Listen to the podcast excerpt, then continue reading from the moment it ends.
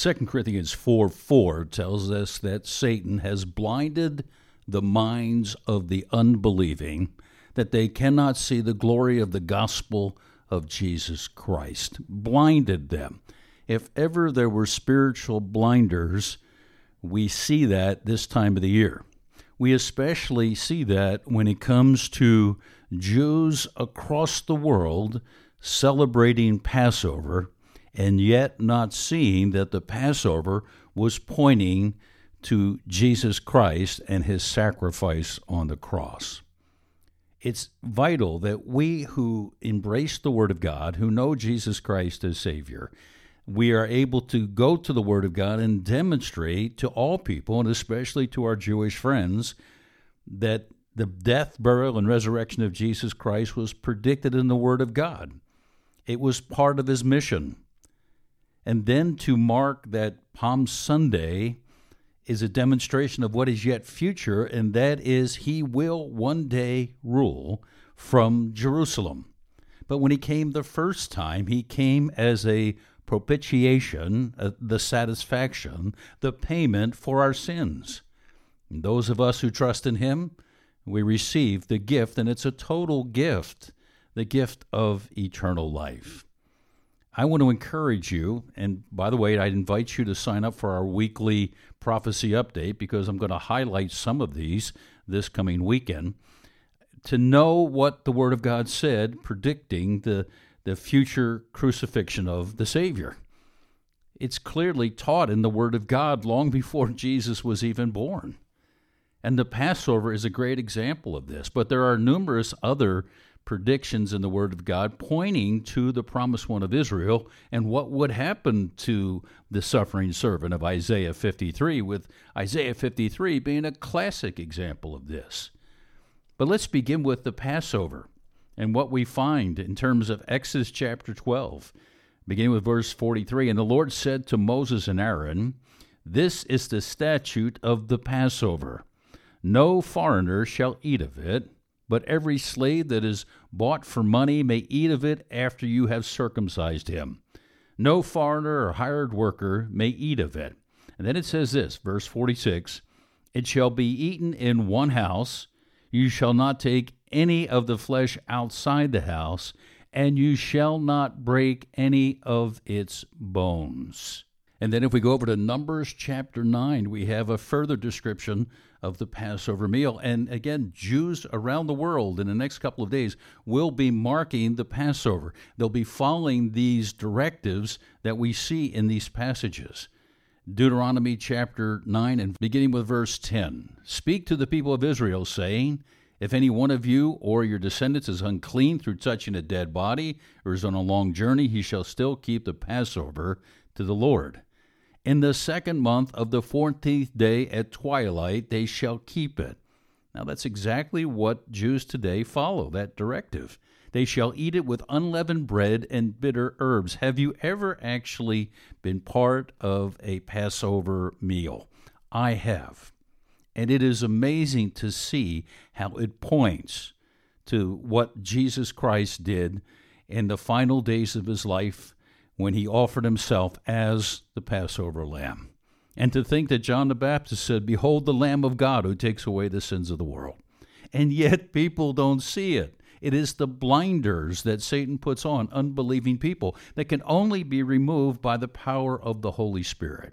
And when we look down at Numbers 9:12 it says, "They shall leave none of it, in other words, the lamb, until the morning, nor break any of its bones according to all the statute for which the Passover they are keeping.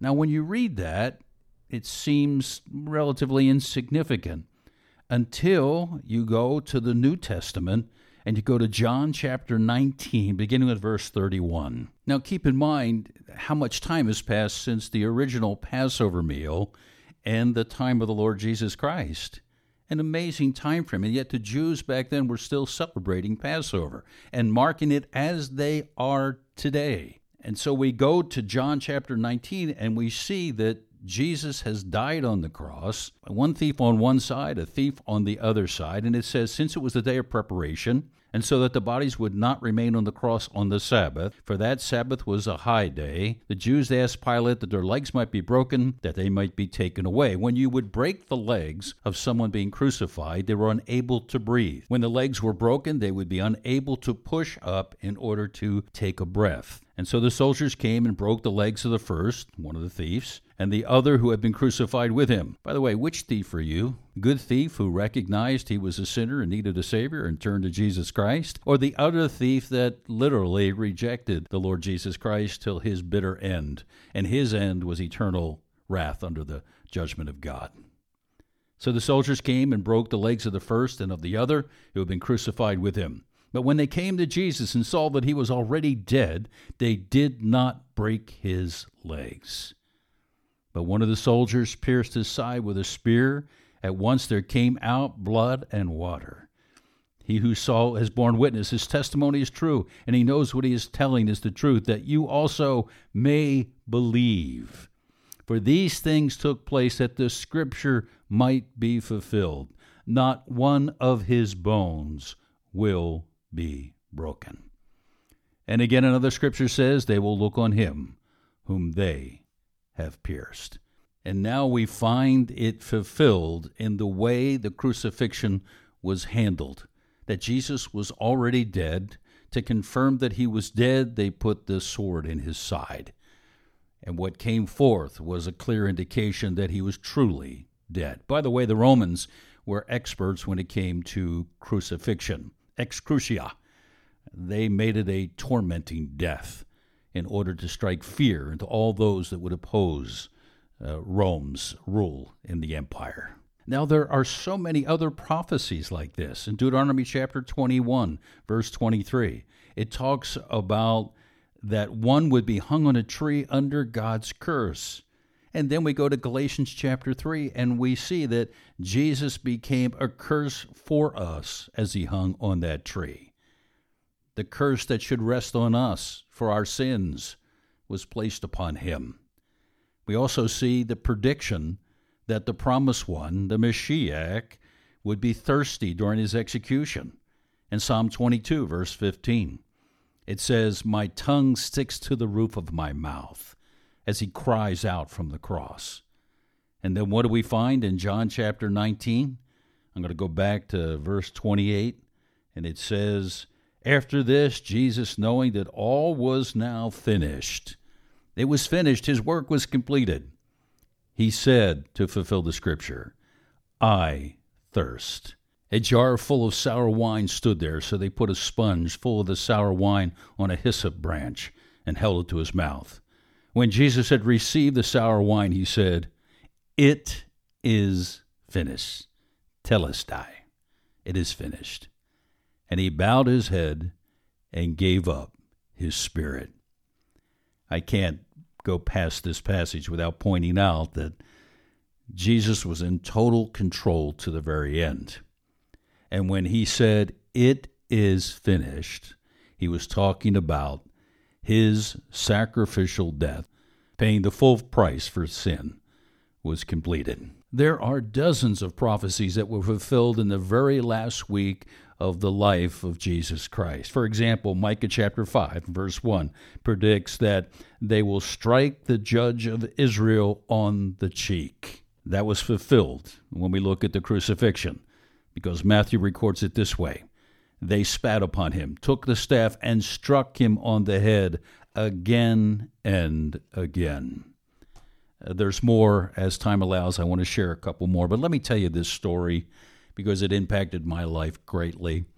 When I was first exposed to someone that had uh, major problems with spiritual oppression, where literally demonic forces had taken control. Now, this does not happen often, fortunately and it's not something you may ever witness. But I saw this. I can go back several decades now and remember it vividly because honestly, I wasn't prepared for it. But in the course of dealing with this individual, asking the Lord to set this person free, we were dealing directly with demonic forces. And in the course of some of the exchanges that took place, that again are vividly etched in my mind, there was one occasion when we were sharing scripture and talking about the victory of the cross. And this cackling voice took over the person that we were trying to assist to find freedom. And the cackling voice basically said, I was there. This is a demon speaking out of a person. You can read about this kind of thing, of course, in the Word of God. Jesus dealt with it on a number of occasions. He had sent out the 70 before this, who just in his name were able to deal with demonic forces. But here, this voice took over as we were literally, you torment the enemy when you read the Word of God out loud. And so, as we did this, what happened was this, this demonic spirit could have been lying, but made the statement, I was there and I kicked him. And I'm thinking, you know, it's possible. We've got to get a biblical mindset that Satan and his demons have been around since, well, creation. It's obvious. We're in this mess because Eve bought into the lie that that Satan presented to her and she shared it with Adam and he bought in and we had sin enter human experience. Instead of the wonders of paradise, we have at times hell on earth, don't we? Because of demonic forces. And by the way, it appears that God's allowing them to do more than they have in, in past years because we're getting closer and closer to that intense time where the Savior returns.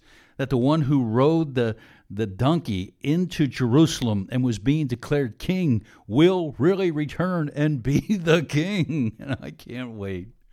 But as the Spirit said this, it just blew me away that um, we're, we're dealing with the forces of darkness who have been around that long. They know us. They know our humanity. They know our fears. They know how to create our fears. And, and it's possible that that demonic spirit was saying what was true.